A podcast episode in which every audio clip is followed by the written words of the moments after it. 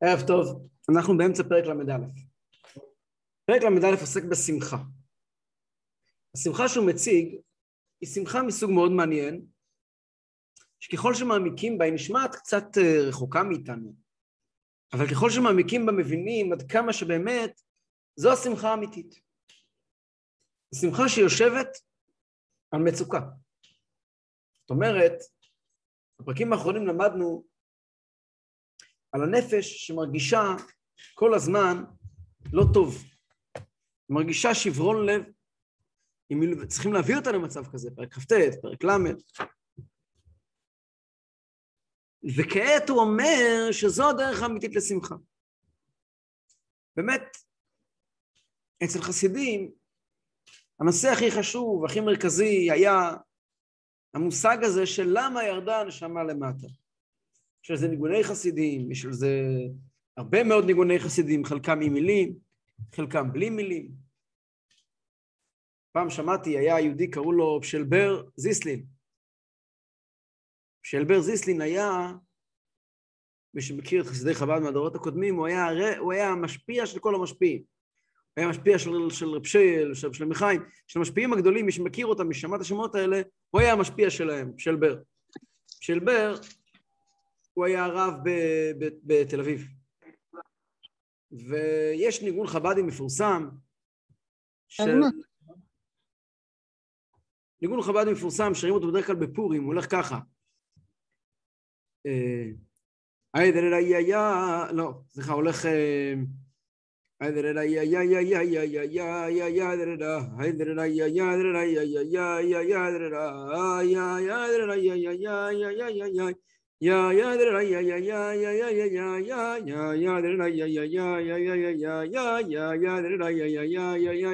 זה ניגון מפורסם שרים אותו למילים ויהי בימי אחשוורוש לפעמים. רב שלבר אמר שהניגון הזה הוא ניגון של שאלה ותשובה. מה השאלה ומה התשובה? שאלה ו... זה מתחיל הניגון עם, עם אמירה, עם עובדה.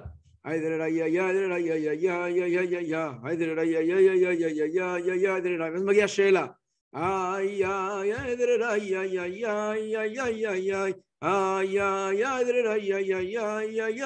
ואז תשובה איי איי איי איי איי איי איי איי איי איי איי ככה של ברמה איזה שאלה ואיזה תשובה זה כבר לא צריכים להגיד זה ברור מה השאלה ומה התשובה חצי מניגוני חב"ד עוסקים בנושא הזה של השאלה והתשובה מהי השאלה ומהי התשובה? השאלה והתשובה היא מאוד מפורסמת לא צריכים אפילו לפרט השאלה היא למה ירדה הנשמה למטה, זאת השאלה. והתשובה היא, יש לה פה תפקיד. זה דבר שחוזר על עצמו, הרבי לימד, יש ניגון שמיל, ועוד ניגונים, יש גם ניגונים ממש עם המילים האלה, למה ירדה הנשמה למטה, אבל הרבה מאוד ניגוני חב"ד, התוכן שלהם הוא שהנשמה ירדה למטה ולמה. למה ירדה הנשמה למטה, ואז מגיעה התשובה, יש לה פה תפקיד. זאת אומרת, הנושא הזה של למה ירדה הנשמה למטה, זה לא מידע. לא שמענו שמתחילים לשיר שאלה, שואלת, שואלת הגמרא, עונה הגמרא. שואלת הגמרא, והגמרא עונה, טוב מאוד, מטריד אותך השאלה של הגמרא, אתה נהנה מהתשובה של הגמרא. השאלה והתשובה, השאלה למה ירדה הנשמה למטה, זאת שאלה קיומית. זאת לא שאלה שיש, התשובה היא לא, התשובה היא תמיד מגיעה בעקבות השאלה. כשסיימתי את השאלה ואת התשובה פעם ראשונה, אני שואל את זה עוד הפעם. כשסיימתי בפעם השנייה, שואל את זה בפעם השלישית. למה ירדה הנשמה למטה? אבל למה? אבל למה? אבל למה הזה הוא טעם החיים. טעם החיים זה אבל למה. למה ירדה הנשמה למטה? ולטעם החיים הזה של למה ירדה הנשמה למטה, שאיתו אנחנו פותחים כל בוקר, אלוקיי נשמה שנתת בי. נשמה צועקת. יש, יש מאמר בפרשת וירא אנחנו נמצאים, שהאדמו"ר הזקן מפורסם, שמתחיל במילים כשם שצועקים על יחידות, כך צועקת הנשמה בכל לילה. ממש לאדמו"ר הזקן, שמתחיל במילים. כשם שצועקים על יחידות, כמו שנכנסים אנשים לרבה, צועקים ביחידות, למה המצב שלי כל כך נורא? ככה הנשמה צועקת בכל לילה, שם מוסבר שזה הפירוש שאישה אחת מנשי בני הנביאים צעקה אל אלישע, שהנשמה צועקת לקדוש ברוך הוא, עבדך אישי מת. למה? למה אני תקועה בבוץ הזה שנקרא גוף הנפש הבאמץ? וזו שאלה, אני, אני אנסה קצת לתת לזה דוגמה מהחיים החומרניים שלנו, אנחנו צריכים לעורר את השאלה הזאת, זה שת... השאלה, יש כזה ביטוי אצל חסידים שנקרא לעורר את האהבה הנושנה. לעורר את האהבה הנושנה זה לעורר את השאלה הזאת. צריכים לשאול את השאלה הזאת. השאלה הזאת זה טעם החיים. אם אנחנו לא שואלים את השאלה הזאת, משהו אצלנו לא מספיק, לא מספיק אה, אה, אה, אה, אה, בריא. זו שאלה שכל הזמן צריכים לשאול אותה ולהגיד עליה לחיים, ולנגן עליה ניגון, ולהתפלל עליה, ולחיות איתה. כל החיים מקבלים טעם אחר לגמרי עם השאלה הזאת. השאלה הזאת היא טעם החיים.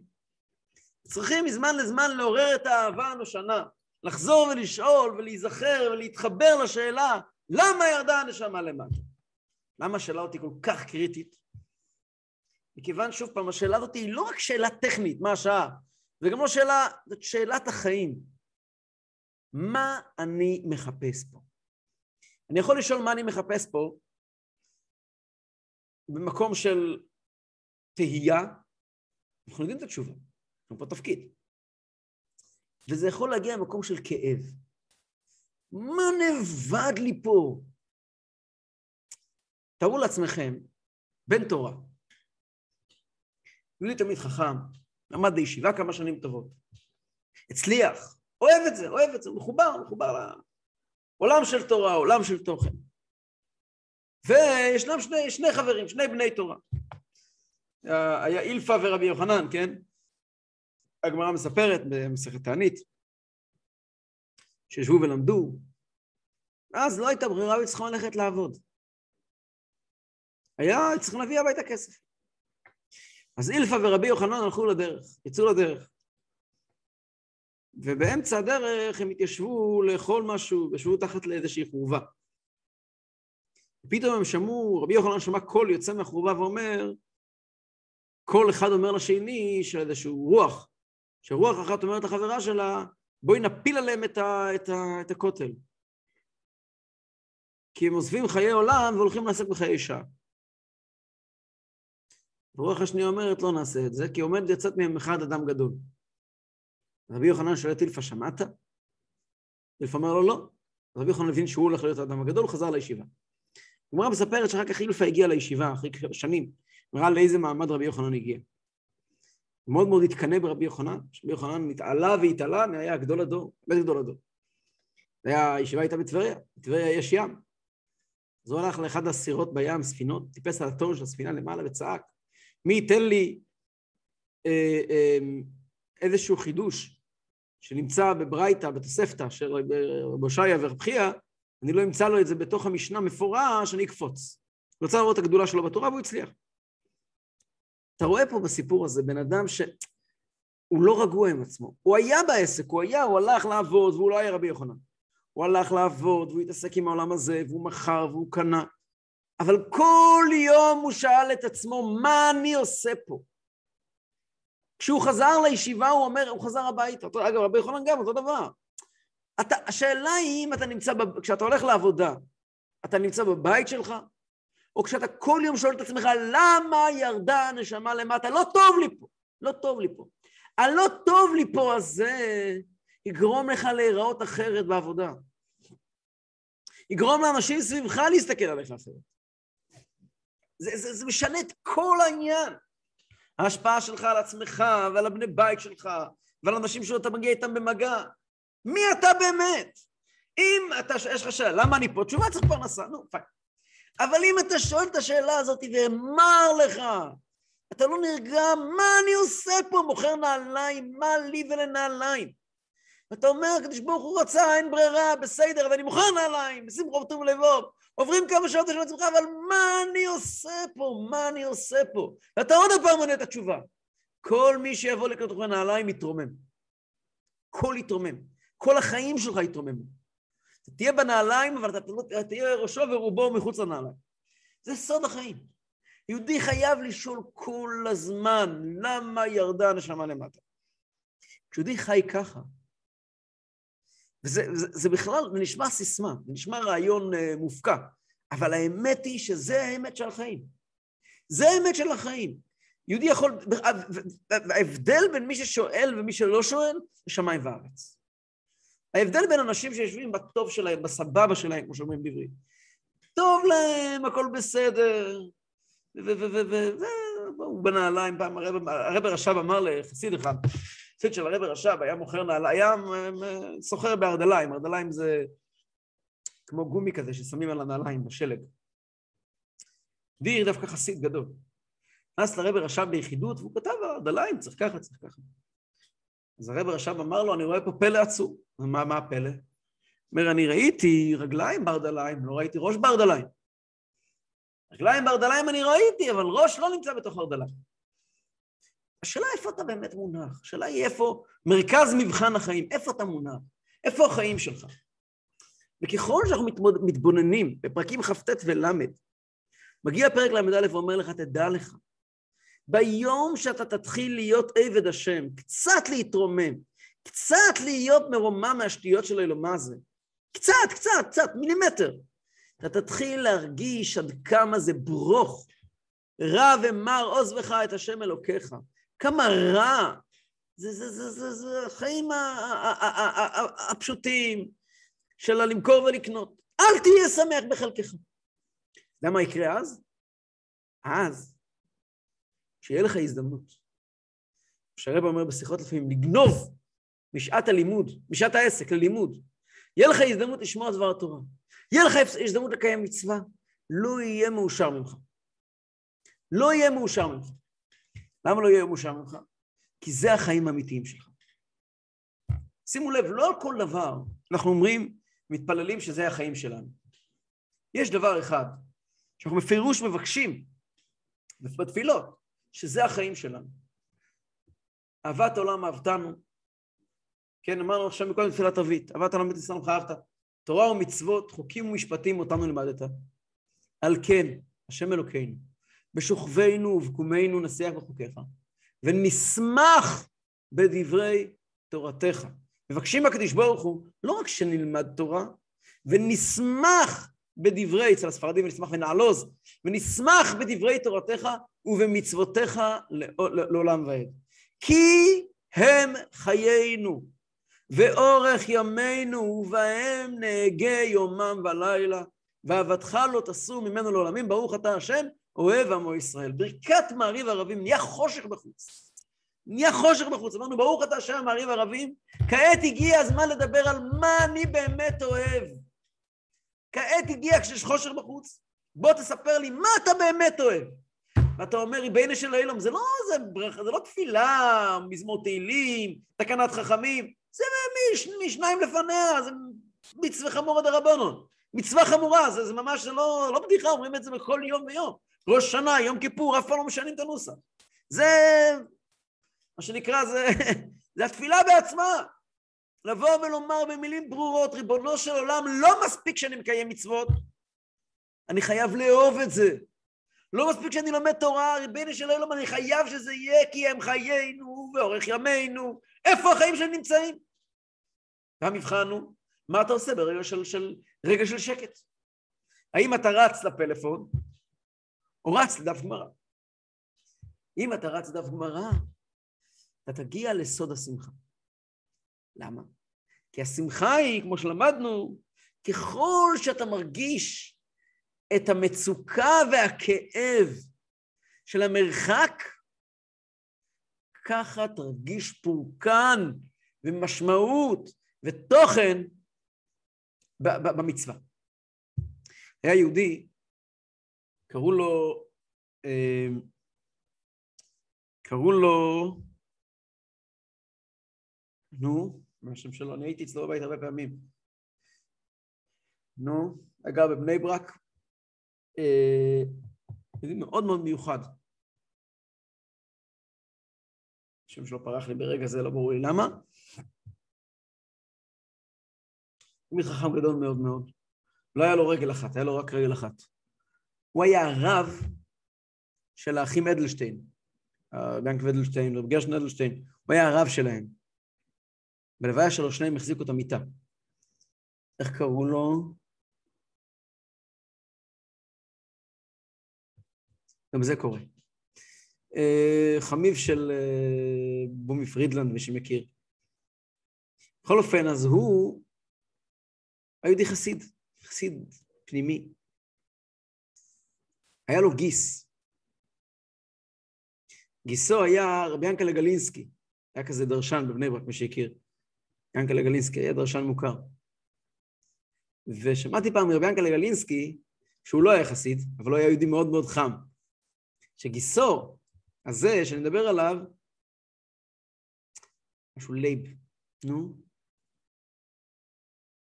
מה לעשות? אה, שגיסו, אסטולין, זלמן לייב אסטולין. זלמן לייב אסטולין, תעשו גוגל, זלמן לייב אסטולין. הוא סיפר שזלמן לייב אסטולין הרי היה שנים בסיביר. ואז הוא עבר דירה, היה גר בבני ברק ברחוב דונולו. מי שיודע איפה זה רחוב דונולו בבני ברק, ממש קרוב לאיצקוביץ'. הייתי הולך עליו כל מוצאי שבת, זה מלא בסטולים. הייתי הולך עליו איזה שנה שלמה או יותר. הייתי הולך כל מוצאי שבת, הוא מספר לי כל מוצאי שבת אותם סיפורים. זה היה משהו, יהודי מאוד מיוחד. אימא שלי סיפרה לי שכשהיא הייתה ילדה קטנה בתשכנת, אז אבא שלה לקח אותה מתשכנת לסמרקנד, זו נסיעה של שבע, שמונה שעות ברכבת, כדי לראות את המלא בסטולים לפני שהוא עולה לארץ, כדי שהיא תראה תמיד חכם. כדי שהיא תספר לילדים שלה שהיא ראתה תמיד חכם. הוא היה תמיד חכם. היה, היה תמיד חכם. אז המלאי בסטולין, אז או, אז המלאי היה יושב באיצקוביץ' שעות, ואומר אומן, אומן, אומן יש מרבו. פעם הוא פגש את גיסו, רבי ינקלה גלינסקי, אז אמר לו, ינקלה, תקשיב, אתה לא יודע את זה, אתם פה יושבים על אוצר, אתם לא יודעים להעריך אותו. אמר לו, איזה אוצר? כשאני הייתי בסיביר, היה לי אמן, היה לי אמן יהא שמיה רבא. פה אתה נמצא, אמן אמן יהא שמיה רבא, אמן יהא שמיה רבא, ברוך השם וברוך השם. איזה אוצר, איזה אוצר.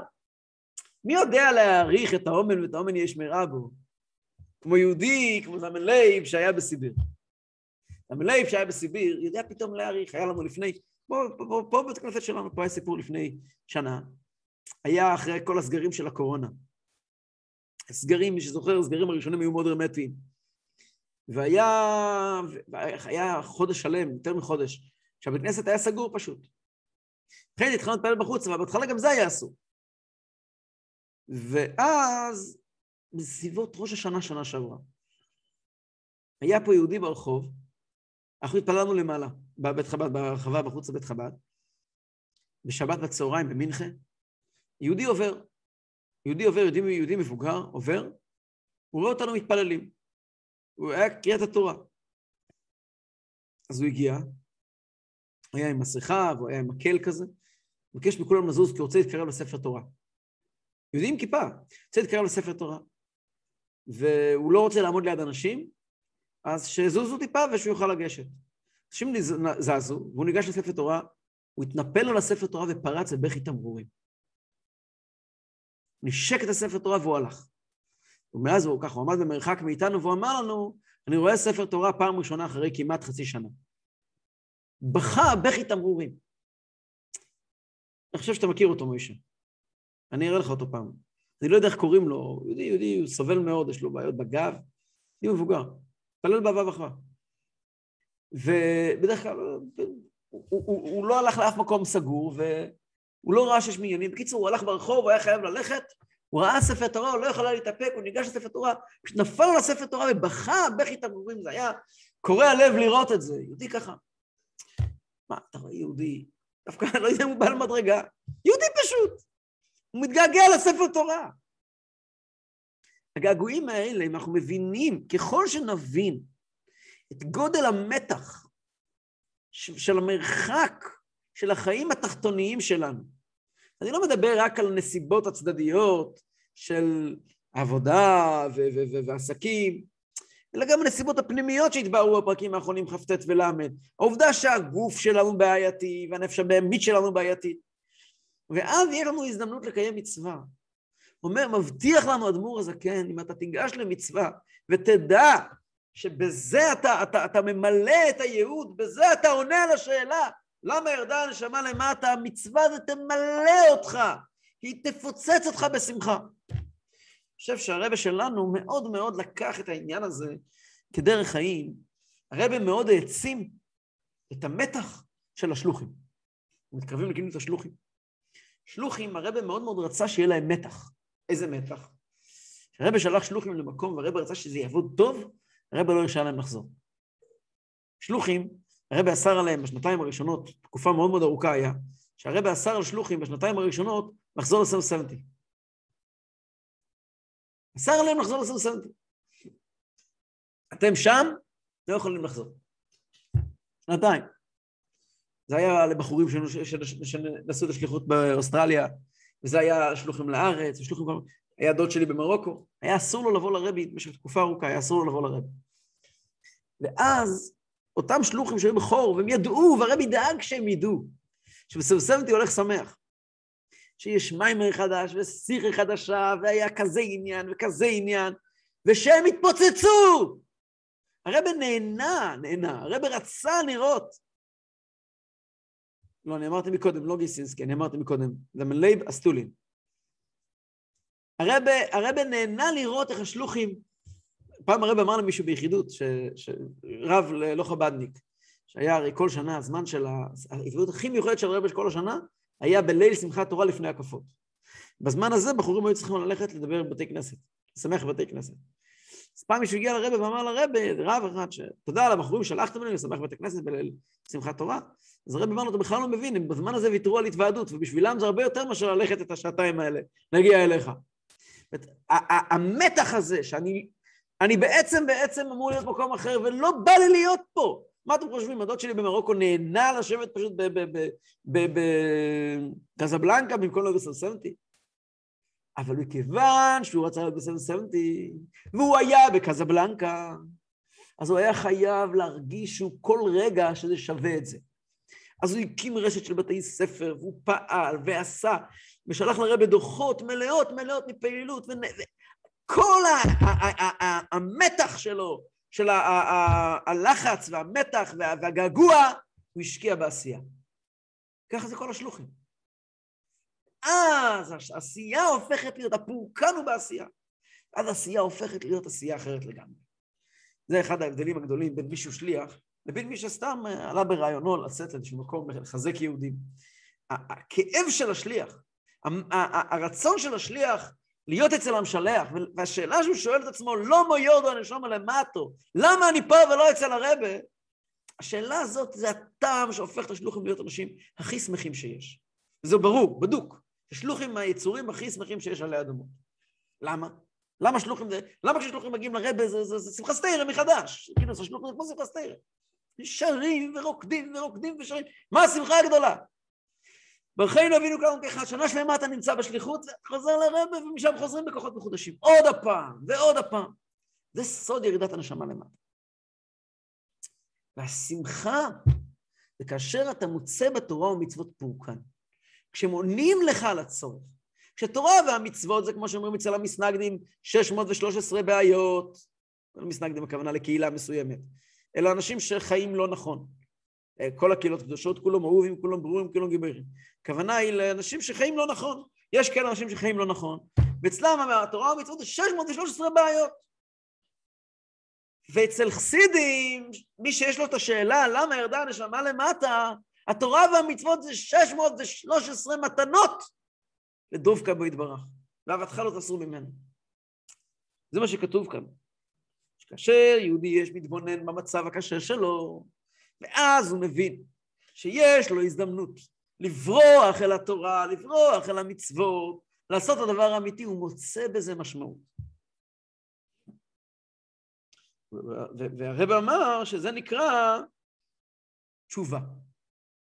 למה זה תשובה? כתוב תשובה ומעשים טובים. מה זה תשובה? כלומר, תשובה מלשון לשוב הביתה. אפשר להניח תפילין, וזה פקט. הגיע השעה שמונה, צריכים להניח תפילין. המניין פה בשמונה. הפסקת פרסומת. ויכולים להניח תפילין, כי זה תשובה. ובזה אני חוזר הביתה. בזה אני חוזר הביתה, זה נקרא תשובה. ואז מלא בשמחה. בואו נראה, דף מ' למטה, חמש שורות מלמטה. וזאת תהיה עבודתו כל ימיו, בשמחה רבה. היא שמחת הנפש בצאתה מהגוף המתועב, ושבה אל בית אביה בכינוריה בשעת התורה והעבודה. תסתכל על הגוף כעל דבר מתועב, הגוף הוא לא רע, אבל הוא מתועב, כי הוא לא צועק אין מלבד, הוא לא צועק אין אש הקדוש ברוך הוא מלבד. ואני מרגיש כאשר יהודים בא לקיים מצווה מתוך הרגשה הזאת, אז הוא מרגיש שאה, מצאתי פה יהלום. כמאמר רז"ל, להיות כל ימיו בתשובה. מה זה תשובה? לשוב הביתה. ואין לך שמחה גדולה כצאת מהגלות והשביה, כמשל בן מלך, שהיה בשביה וטוחן בבית האסורים, ומנוול בהשפעה, בן מלך, שזרקו אותו להיות בשבי, ושם הוא צריך לטחון בבית האסורים, צריך לעבוד קשה. ויצא לחופשי לבית אביו המלך. פתאום מאפשרים לו חופשה הביתה, מחזירים אותו הביתה. אז ברור שהשמחה של הבן מלך, כשהוא חוזר הביתה, כל בן אדם שנמצא בשבי שמח כשהוא חוזר הביתה. אבל בן מלך זה שמחה אחרת לגמרי. למה? כי הפערים אחרים לגמרי. כי הפע... היות שהפערים, הטוחן בבית האסורים, זה כל כך הפוך מהבן מלך, אז מותחים את הקשת כל כך חזק, שכאשר משחררים אותה זה מעיף את החץ עד בלי די. טוב, אומר הרב, אני לא מבין אבל, מה אתה אמרת? יאללה, תהיה בשמחה. למה תהיה בשמחה? כמו הבן מלך שחוזר הביתה. אבל אתה לא חוזר הביתה. אתה לא חוזר הביתה. הרי הגוף עם כל הבעיות, הנפש הבאמיס והשטויות והיצר הורה וכל ה... כל השחור משחור, הרפש שאנחנו סוחבים איתנו, נשאר פה, גם כשאתה מניח תפילין. מה השמחה הגדולה? מה אתה מגיע ואומר לו, יהודי, תשמח, אתה יכול לקיים מצווה. מה השמחה הגדולה? אני הרי עדיין ברפש. פה מגיע אדמו"ר הזקן עם יסוד אדיר. שורה שנייה מלמעלה, עמוד 80. יסוד ענק, שהוא יסוד מרכזי מאוד בחיי תורה ומצוות. אף שהגוף עומד בשיקוצו וטיובו, לכאורה, איך, איך אני יכול לשמוח? מה אתה מבסוט כל כך? הרי הגוף עומד, ב, ב, ב, הרי הגוף עומד בשיקוצו וטיובו. הרי אתה עדיין נמצא בשול תחתית. מה אתה מבסוט? כמו שכתוב בזוהר, זה נקרא משחא דחביא, כתוב בזוהר שהגוף נקרא אור הנחש. כלומר, הנחש הזה שהחטיא את אדם וחווה, לא הלך מאיתנו. אנחנו נמצאים בתוכו, הגוף שלנו זה אור הנחש. בתוך הנחש אנחנו נמצאים. כי מהותה ועצמותה של הנפש הבהמית לא נהפך לטוב להיכלל בקדושה. הרי הנפש הבהמית לא השתנתה. הנחתי תפילין, מה זה אומר? שאני פחות פגיע? שאני פחות אגואיסט? שאני פחות מונח בעצמי? מה זה אומר? אז הנחתי תפילין, ברוך השם, תודה לך, ריבנו שלנו, שאני יכול להניח תפילין. אבל הגוף שלי הוא גוף בהמי, אני לא השתניתי בכלום. בגרם לא השתניתי. ובפרק ב' ראינו שאדרבה, התגשם גופו באכילה ושתייה, ככל שעובר הזמן, אני נהיה יותר מקובע ויותר מה שנקרא בלבוס, יותר גס ויותר חומרי ויותר בהמי.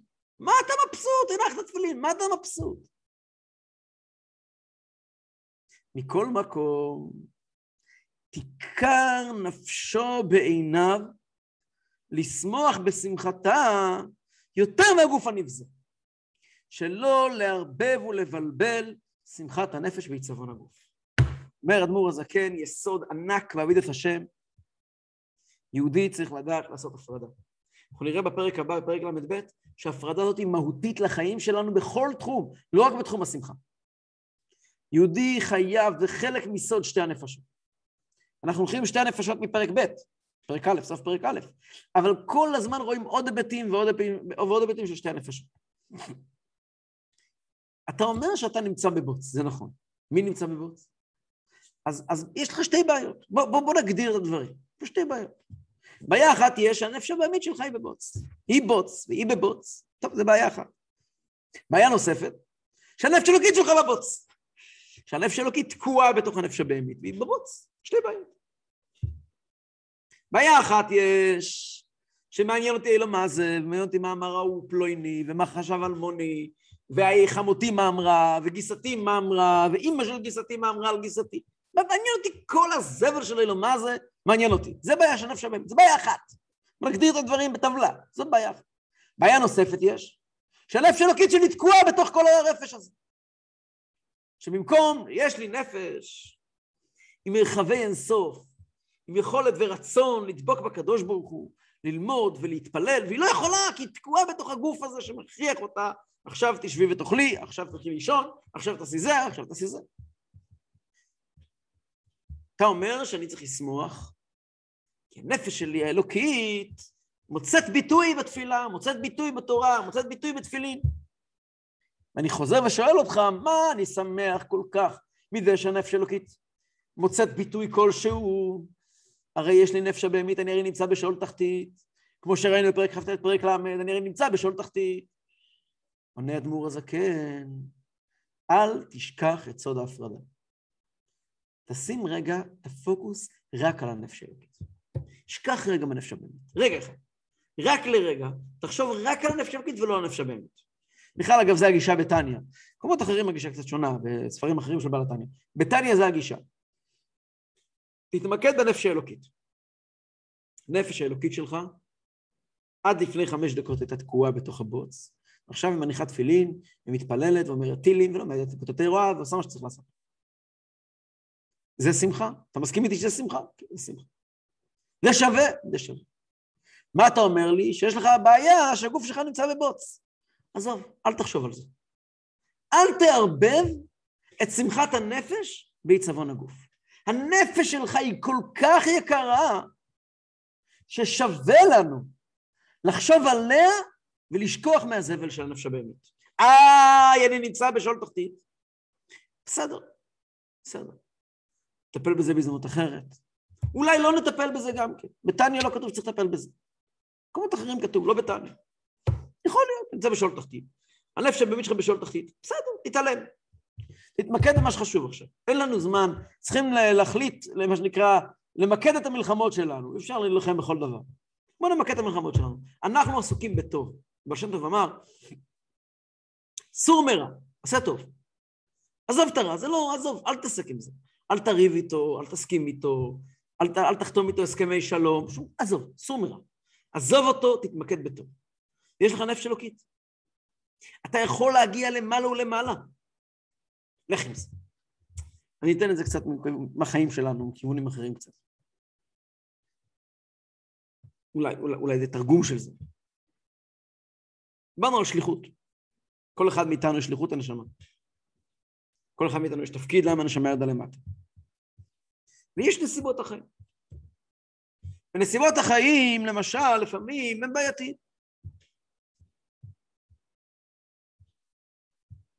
היה יהודי לפני שנתיים נפטר. יהודי, הכרתי אותו, קראו לו זלמן נוטיק. זלמן נוטיק. זלמן נוטיק היה, הכרתי את אבא שלו, חסיד עליון, אבא שלו היה חסיד עליון. הוא היה חסיד, אבא שלו היה חסיד עליון ממש. זלמן נוטיק. היה לו את הינמייס, היה לו את המחלה הנוראה כמה שנים טובות. ומישהו סיפר לי, הוא שכב בתל השומר. והוא דעך לאט לאט עד שהוא נגמר. והוא עשה מנהג קבוע, שלא יעבור שעה עגולה, שהוא לא יעשה מבצעים, שהוא לא ידאג שעוד יהודי יקיים מצווה. זה היה המנהג שהוא עשה לעצמו.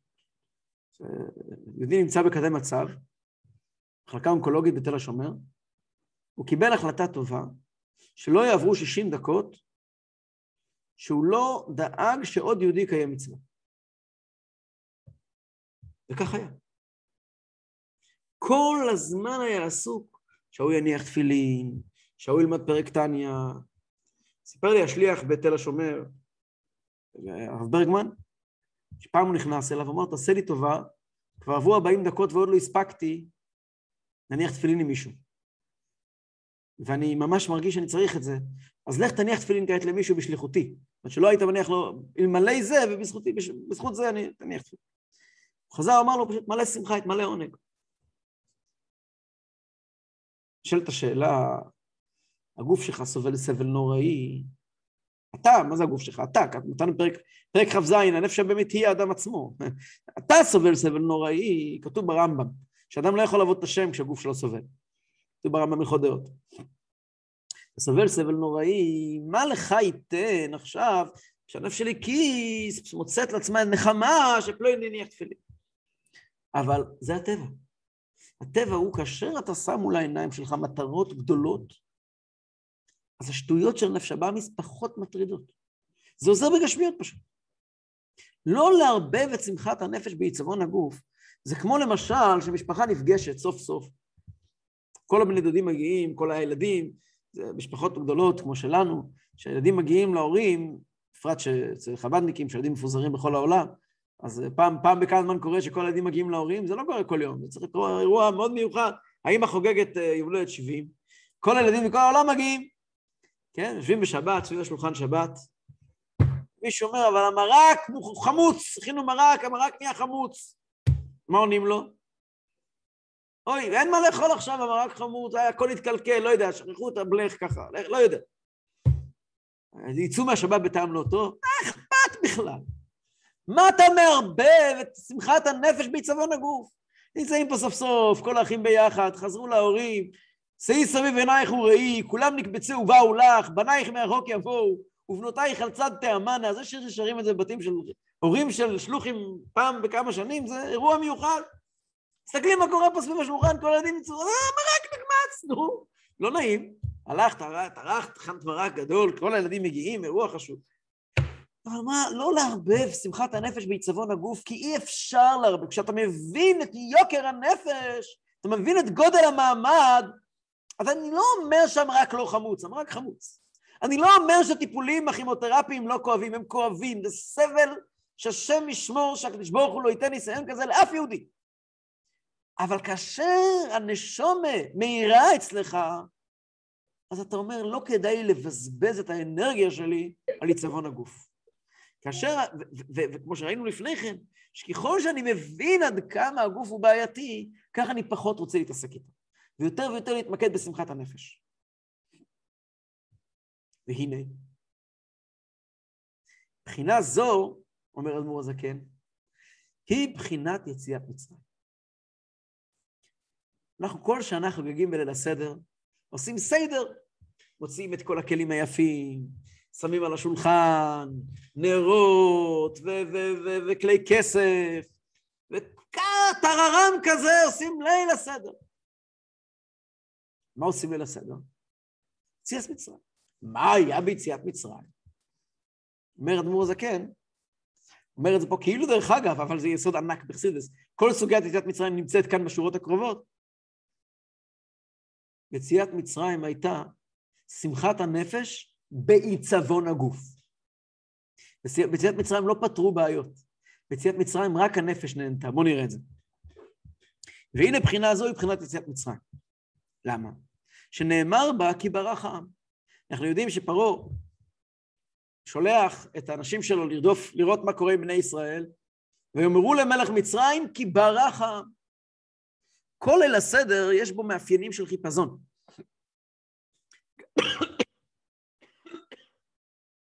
כך היה ביציאת מצרים בפעם הראשונה, שהיה צריך לבנות לחם חגורים, בנה לחם ברגליכם, ומכה לכם בידכם, ואכלתם אותו בחיפזון. וככה זה בכל יציאת מצרים, בכל שנה ושנה, שאוכלים מצות באופן של... ולא יכלו להתמהמה. החיפזון הוא לא עניין צדדי ביציאת מצרים, הוא עניין מהותי ביציאת מצרים. עד כדי כך שכל השם של היום טוב נקרא פסח. מה זה פסח מלשון? דילוג. כל דודי, הנה זה בא מדלג על הערים, מקפץ על הגבעות. משהו פה הולך לא ישר. צריכים לברוח, צריכים להזדרז, צריכים לדלג. אי אפשר ללכת ישר. למה? זה לכאורה הוא תמוה. למה הייתה כזאת? וכאילו אמרו לפרעה לשלחם חופשי לעולם. לא היה מוכרח לשלחה. אחרי עשר מכות היו אומרים לפרעה, let my people go. הוא לא היה חייב לתת להם ללכת. למה היה חייב להיות באופן שיגידו לו אנחנו חוזרים תוך שלושה ימים, ואז לברוח? למה אתה צריך לברוח? אתה יכול לעשות כמו מלך. למה לברוח? כל הסיפור של הסדר, חיפזון, חיפזון. מה החיפזון? לאן אתה ממהר? אתה מלך. עונה אדמו"ר הזקן, אלא מפני שהרע שבנפשות ישראל עדיין היה בתוקפו בחלל השמאלי.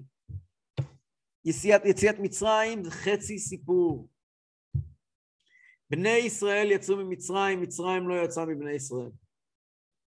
אנחנו כל שנה ושנה נזהרים מאכילת חמץ בשבעת הימים הראשונים של פסח, מכיוון שאנחנו צריכים מאוד להיזהר מכל דבר שהוא לא חמץ, מכל דבר שהוא לא מצא. כיוון שהרע נמצא בתוקפו. למצרים לא קרה שום דבר. נכון? הם חוטפים זעזוע, זה הלם, זה, זה, זה, זה, זה הלם זמני. מצרים בשיא תוקפה. לא הכוונה היא למצרים של הגוי, אלא מצרים של היהודי. מצרים בשיא תוקפה. יהודים יצאו ממצרים, לא עברו תהליך, בני ישראל לא עברו תהליך פנימי. יציאת מצרים הייתה, כמו שאומרים בליל הסדר, בחיפזון, איך כתוב? עד שנגלה להם מלך מלכי המלכים הקדוש ברוך הוא גאלם. ברגע אחד, תמיד הרבה אומר, בשעת אחד וברגע אחד, ברגע אחד, לא יקבם אפילו כהרף עין. הקדוש ברוך הוא הגיע, לא על ידי מלאך, ולא על ידי שליח, ולא על ידי מלאך, לא על ידי שרף, ולא על ידי שליח, אלא הקדוש ברוך הוא בכבודו ובעצמו תופס את הנפש האלוקית ורופס, מוציא אותה ממצרים. ומה עם הנפש הבהמית? היא נשארה במצרים. וגם ערב רב עלה איתם. ערב רב זה לא יהודי אחר, ערב רב זה אני. ערב רב זה נפש הבהמית. ממצרים יצאו עם של עבדים עם נפש אלוקית. ולכן צריכים מאוד מאוד להיזהר, לברוח, לברוח, לברוח. בחסיס מוסבר, זה המקל בידכם, ומה זה, זה מותניכם חגורים, כל פרט ופרט פה זה כל מיני עצות איך, איך, איך לברוח. אנחנו בורחים עכשיו. כי לא פסקה זו המתם על מתן תורה. כתוב שבמתן תורה ישראל שעמדו על הר סיני, פסקה זו המתם. אז זו המה של הלכלוך של מצרים, שהתחיל כבר בחטא צדת, כמו שכתוב, בא נחש על חווה והטיל בזוהמה, עמד אצלם בתוקפם, היו אנשים מזוהמים, היו אנשים גסים, אנשים וולגריים, אנשים מצרים, עם נפש אלוקית. מפריע לנו לחגוג, מפריע לנו לחגוג את פסח בגלל זה. רק מגמתם וחפצם הייתה לצאת נפשם האלוקית מגלות הסטרה האחרא, אי טומאת מצרים.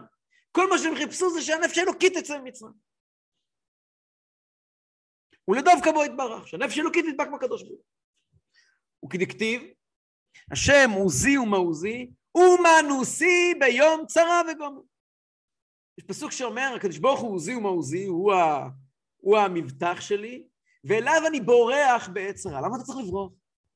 למה אתה צריך לברוח? הקדוש ברוך הוא פה, תיגש אליו. תן לו חיבוק. למה אתה צריך לברוח? לא, אני בורח, כי אני במצוקה, יש מי שרודף אחריי. מי רודף אחריך?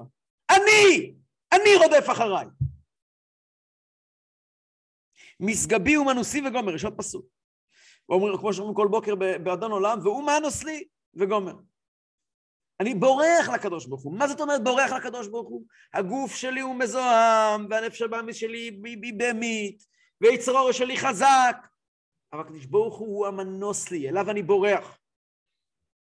ולכן, לעתיד, כשיעביר השם רוח וטומאה מן הארץ, בעזרת השם, תקף ומיד שמשיח יבוא. וכבר היה התחלת דגאולה ביטס קיסלב. אבל מאז הולך, אנחנו מתקרבים ליטס קיסלב, כן, צריך לדעת, שאז התחיל התחלת דגאולה. ואז בעזרת השם משיח הגיע, ואז יהיה כמו שצריך להיות, אז כבר נפש הבאמיס ויצר אור הם יהיו חברים שלנו. ואז כתיב ומנוסה לא תלכון, כי הולך לפניכם השם וגם משיח יבוא, אז יהיה בשובה ונחת תכתיב השם. אז יהודי יכול ללכת, רגוע. פעם הרבי כתב, אומרים בהגדה, השתה עבדין לשנה הבאה בני חורים. אומרים בהתחלה, השתה אחה, שנה הבאה בארד ישראל. השתה עבדין, שנה הבאה בני חורים. אז כתוב בהגדה של הרבי, שהפעם הראשונה שאומרים השתה אחה, לשנה, לשנה הבאה בארד ישראל, הבאה במלרע. השתה עבדי לשנה הבאה בני חורים. סליחה, במילים. השתה עבדי לשנה הבאה בני חורים. הראשון, יש הבאה שכבר באה ויש הבאה שתבוא.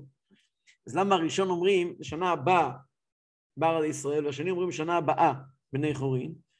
אז הרבי מסביר במכתב שאנחנו עכשיו עבדים ליצר הרע.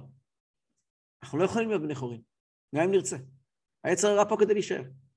אנחנו יכולים להיות בארד ישראל, ארד ישראל עניין של קבלת מלכות שמיים. יכולים אה, לקבל מלכות שמיים, זה, אז שנה הבאה בארד ישראל, זאת אומרת, מי הפריע לך להיות כבר בארץ ישראל, כבר לקבל עוד מלכות שמיים? יכולת לעשות את זה. אבל עבד אתה תישאר עבד. רק לשנה הבאה, שהקדיש ברוך הוא יוציא אותנו מהגלות, רק אז נהיה בני חורין מהיצר הרע. זאת אומרת, היצר הרע פה, והגוף והגלות פה, והנפש הבא מספו, והיצר הורה פה, ואני, ואני לא, אין לי את הכלים אפילו להתמודד איתם. ובתניא אפילו לא מנסה להתמודד איתם. אני מנסה להוציא את הנפש האלוקית מהגלות, לצאת ממצרים. איי, הנפש הבאמת ישנה, נו פיין. ובכל זאת, יהודי שמח.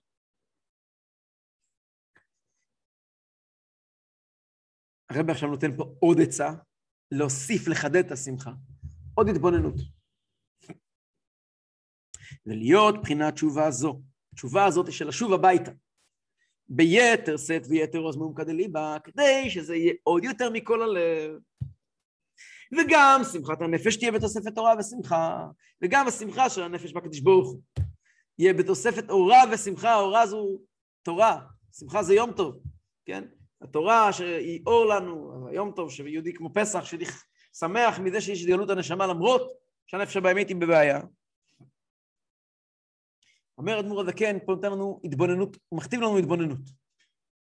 כאשר ישיב אל ליבו דעת ותבונה, יחשוב ויחשוב, יתבונן ויתחבר עם זה, דעת ותבונה. לנחמו מעצבונו ויגונו, להרגיע את העצבון, את ההרגשה הלא טובה. לאמור כנ"ל, אמר את כל מה שאמרנו מקודם, מה יאמר? אין אמת חולו. מה זה אין אמת חולו? אין אמת שאתה רע ורשע ומשוקץ ומתועב ומנוול, עד מתי תסתיר אותו פני השם, ככל השמות שקראו לו חכמינו ז"ל, כל פרק כ"ט ופרק ל'. אבל פה מגיעה הוספה שאתה צריך להוסיף אחרי זה. אך אני לא עשיתי את עצמי. תוסיף ותאמר לעצמך, אני לא עשיתי את עצמי. אני לא אשם בזה. אל תסלח לעצמך. אבל תבין שאתה לא אשם בזה, יש לזה מטרה. ולמה עשה השם כזאת?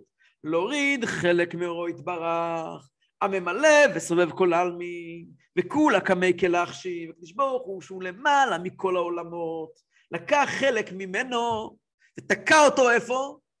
בגוף שלי. ולבישו במשחא דחביה וטיפה סרוחה. למה הוא עשה את זה? אין זה כי אם ירידה זו היא צורך עלייה. הקדוש ברוך הוא רצה להעלות פה משהו, יש פה רווח מהירידה. מה הרווח? להעלות להשם כל נפש החיונית, הבהמית שמקליפת נוגה, וכל לבושיה, אין בחינת מחשבה, דיבור ומעשה שלה על ידי התלבשותן, ממעשה דיבור מחשבת התורה. תזכור שיש מטרה לזה. עד עכשיו הוא לא אמר שיש מטרה לזה, הוא אמר, יש לך דרך לצאת החוצה, יש לך דרך להתקשר, להרים, אתה נמצא בחור, שיכול להיות לחזור ולהתקשר עם הקדוש ברוך הוא, אז תשמח. כעת הוא מגיע ואומר, ויש מטרה לכל הבלאגן הזה. מה המטרה?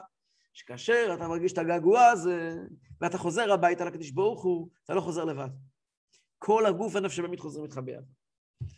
יש כתוב ברמב"ם, הלכה האחרונה, לפני האחרונה ברמב"ם, ניתן הקדמה לזה.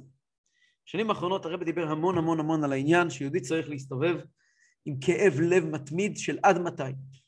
יהודי לא יכול להסתובב, הרב דיבר על זה המון המון המון המון המון. ממש בלי גבול, זה היה, אפשר להגיד, זה צבא של הרב. בשנתיים האחרונות הרב דיבר המון על העניין של עד מתי. שיהודי צריך להסתובב ושהלב שלו יהיה קרוע, זו דרגה מאוד גבוהה. זה לא מגיע, זה לא דבר שמוכרים אותו שתיים בשקל בחנות. שיהודי צריך להיות כואב לו עד מתי, למה משיח לא הגיע.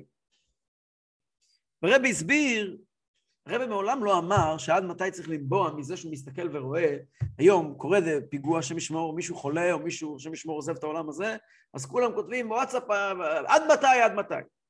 לא זה היה השפה של הרבי. הרבי לא דיבר עד מתי כשהוא ראה אסונות.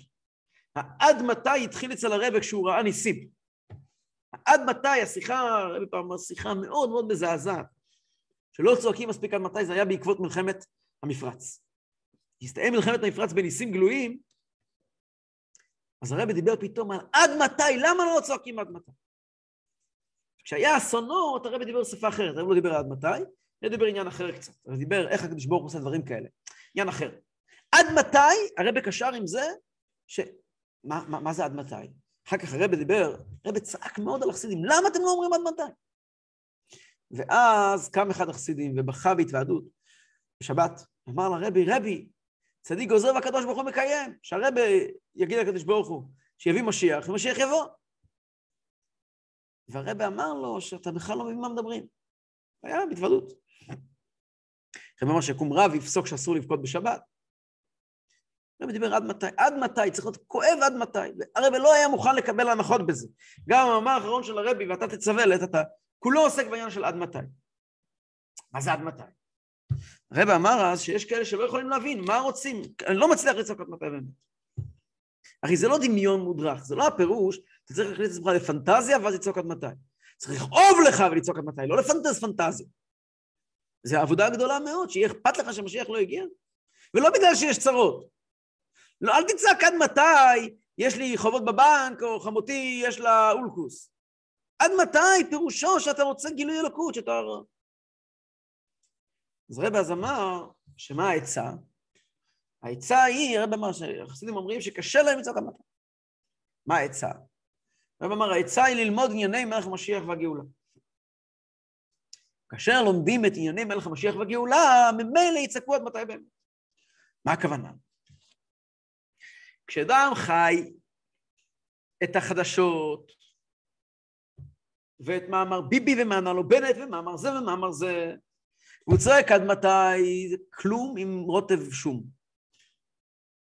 אבל כשיהודי יודע מה זה גילוי אלוקות, יהודי לומד מה הפירוש סעודת משיח, שמשיח יהיה, יהיה סעודה לוויתן, מה זה לוויתן, מה זה שור הבא. סוגיות של מה זה גילוי אלוקות. סוגי הגילוי אלוקות, זה מגרה את הנפש האלוקית. הנפש האלוקית רוצה את זה. ממילא מרגיש את הכאב של הגולוס. אוקיי, עד כאן הקדמה. זה כל מה שדיברנו מקודם. הרבי מאוד רצה שהפעולה של יהודים תהיה מתוך הכאב. זה נקרא,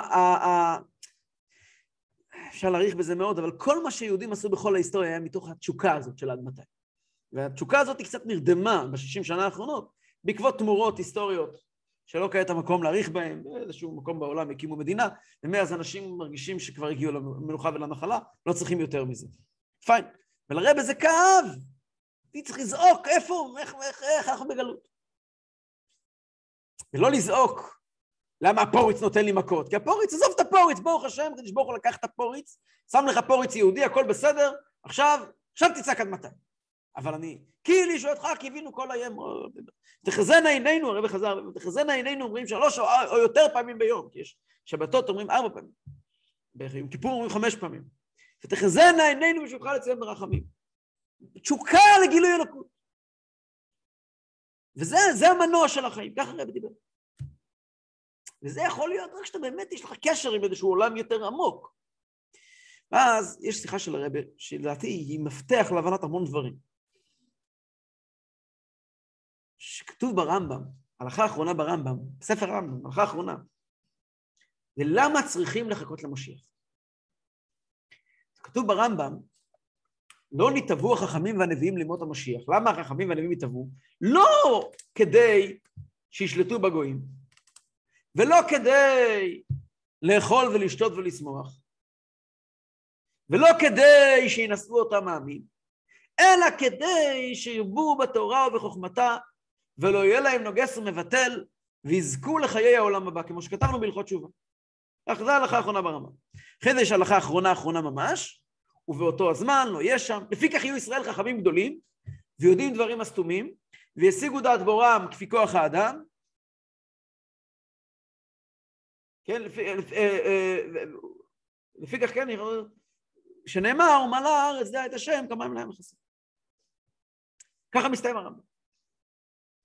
הרבי שאל, הרמב"ם מתחיל ואומר, למה לא לחכות למשיח? אל תחכה למשיח כי אז יהיה לך אוכל, ואז יהיה לך שתייה, ואז ינסו אותך עמים, ואז מלא מלא דברים נפלאים, אלא למה? כי אתה רוצה ללמוד תורה כדי לזכות חיי העולם הבא. שאל הרבה, אני לא מבין. מי בדיוק חושב, איזה בר דעת, חושב שצריכים משיח כדי שיהיה לנו מה לאכול? לא צריך מה לאכול, קח צ'ק, לך תקנה אוכל. אם היינו עכשיו נמצאים בעיירה, במזרח אירופה, או באיזה חור במרוקו, ואין מה לאכול, אתה אומר ליהודי, מסכן ואומלל, אל תחכה למשיח כי אז יהיה מה לאכול. לא. אבל הרמב"ם הוא רמב"ם, הוא לא מדבר למצבי קיצון. יש לך מה לאכול ברוך השם, יש לך עודף. וגם אם אין לך, זה לא סיבה לחכות למשיח, תביא, תחכה לאוכל, למה למשיח? צריכים להביא את משיח בשביל שיהיה לך מה לאכול? מה, זה, מה הרמב"ם שולל? לא נתעבו לא כדי שיאכלו וישתו, ולא כדי שינסו אותם הגויים. הרב עונה תשובה מאוד מאוד מאוד עמוקה. הרב עונה, הסיבה שאתה צריך לחכות למשיח, היא לא כדי שהקדוש ברוך הוא יצליח עם הפרויקט שלו של דירה ותחתונים. נראה בפרק ל"ו, שלקדוש ברוך הוא יש אינטרס, כן, פה בסוגריים כותב, פה ממש פה, כמו שכתוב כמובן עניין נעלה זו באריכות שהיא תכלית בריאת העולם. לשבור יש איזשהו עניין שאתה, יהודים יעלו את העולם, יבררו את העולם, המשך ככה יבוא. סיפור, חשוב מאוד, פרק ל"ו, נגיע לדבר עליו באריכות. אומר הרמב"ם, אתה חושב, למה צריך לחכות למשיח? כי אז יהיה דירה בתחתונים.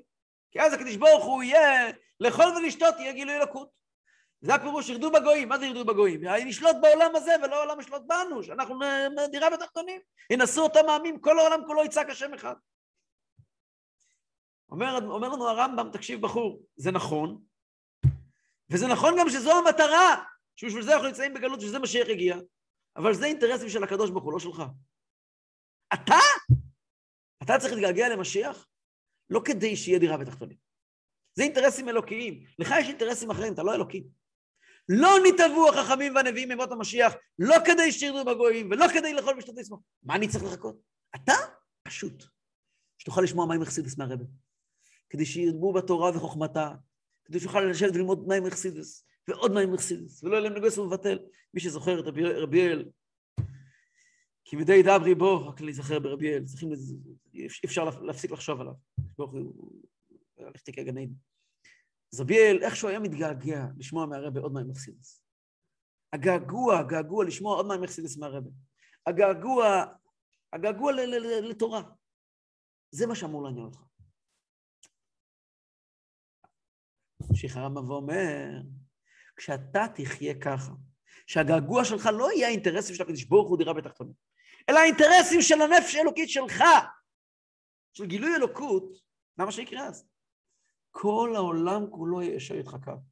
כשמסתובב בן אדם, וכל כולו פרצוף של דירה בתחתונים, כל כולו מסתובב ואומר לאנשים, הוא אדיב, הוא נחמד, הוא בא פה לעשות uh, סדר עולמי חדש, הוא בא לתקן עולם מחוץ של הדדיות, הניסיון מראה שהפעולות שלו הן ברובד מאוד מסוים.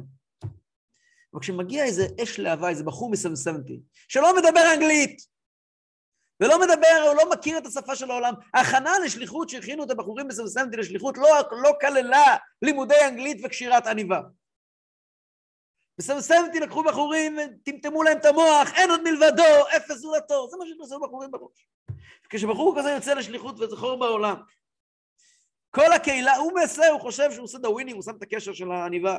כל הקהילה שלו יודעת שאת הבחור הזה מעניין דבר אחד, מתי יבוא ויראה פני אלוקים, מתי אני אוכל לשמוע עוד מים אכסידס. זה מה שמעניין אותו. זה מה שקורה אז. כל האקלים סביבו משתנה ומתרומם איתו ביחד. מציאות. השלוחים האלה שמלאים, בוערים, בגעגועים לסנסנטי, בגעגועים לתורה, בגעגועים למצווה, מתלכד סביבם קהל שפשוט מתרוממים איתם ביחד. לפיכך יהיו כל ישראל חכמים גדולים, ויודעים דברים מסתומים, ולא יהיה עסק כל העולם אלא לדעת את השם בלבד, וזה דירה בתחתונים. דירה בתחתונים לא קורית כאשר אני מגיע לעולם ומספר לו, אני צריך עכשיו לטפל בך דירה בתחתונים. אתה צריך להסתכל על העולם ולהגיד לו, אתה לא מעניין אותי, אני רוצה להתרומם, ואז העולם מתרומם. זה מה שהרבי דיבר כל כך על עד מתי. אם אתה מסתובב בעולם הזה ואתה אומר, כן, יש מטרה, יש עניינים, תצעק עד מתי, שכואב לך המצב, לא רוצה יותר את העולם הזה, לא רוצה יותר לא בנט ולא ביבי ולא ביבי ולא שמיבי, זה לא מעניין. רוצים עוד מאמר חסידות, רוצים להגיע את קיסלר, רוצים להתרומם, רוצים לחיות חיים של טניה, שכואב לנו, שלא לא מתפללים כמו שצריך, לחיות חיים יותר מרוממים, זה מה שיקרה אז. לא רק אתה מתרומם, גם העולם מתרומם, וזו דירה בתחתונה. זה מה שאדמו"ר הזקן אומר כאן.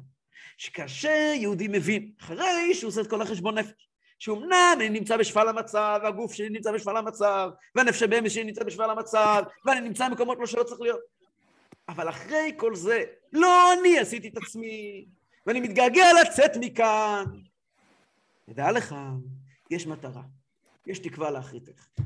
כל זה כדי, כאשר אתה מתפלל, נפשך מתפלל, והנפש שבאמת מתפללת, והשכן מתרומם, וה, והשכן ממול מתרומם, הכל מתרומם. אם אתה חי באמת את האמת של נפש לכיס, הכל יתרומם ביחד איתך. זה הסיכום שהוא אומר כאן, פרק, דף מ"א למעלה. אם כן, איפה זאת אעשה, יהודי אומר לעצמו. וזאת תהיה כל מגמתי, כל ימי חלדים. זה מה שאני צריך לעשות, בזה אני צריך להשקיע. לכל בהן חיי רוחי ונש... ונפשי. כמו שכתוב, אליך השם נפשי אשא, כתוב, אחרי שמונה עשרה אומרים, תפילת אפיים, אליך השם נפשי אשא, הנה עכשיו בשמונה עשרה, עמדתי פנים בפנים הקדוש ברוך הוא, חוזר חזרה לעולם הזה, מוריד, מוריד את הראש, זה נקרא לרדת לעולם, ואז פתאום אתה צועק, לא, אני רוצה את הקדוש ברוך הוא, אליך השם נפשי אשא, אני... הכל שטויות. דהיינו, מקשר מחשבתי ודיבורי, מחשבתו ודיבורו יתברך, מתחבר עם הקדוש ברוך הוא, מחשבה במחשבה, דיבור בדיבור. כלומר, מחשבה במחשבה זה תורה, דיבור בדיבור זה תלמוד תורה, דיבור של תורה. והן הן גופי הלכות ערוכות לפנינו, וכן מעשה במעשה המצוות, שלכן נקראת התורה משיבת נפש. נכון? תורת השם תמימה משיבת נפש. למה היא משיבת נפש? אה, זה מרגיע. יש לך בעירה, בלי כל צמא לכול המים, יש לך בעירה של אהבת השם, אתה רוצה לברוח מהשטויות. כתב גמרא, אתה מרגיש פה, אתה שב הביתה. משיבת נפש, לאיפה הוא משיב את הנפש? פירוש למקורה ושורשה. ועל זה נאמר, פיקודי השם ישרים משמחי לב. על זה נאמר שהתורה היא דבר משמח. זאת השמחה האמיתית. שמחה אמיתית היא שמחת הגעגוע שמוצא פורקן בתורה. התורה היא משמחת לב. מה פה שמשמחת לב? לא כי זה מעניין, אלא כי זה אלוקי. וזה מה שאני מחפש. זה, הפרק הזה הוא לא פרק קל לביצוע, אבל זה המתכון. בהצלחה. סליחה, אפשר לשאול משהו? בבקשה. אתה, אתה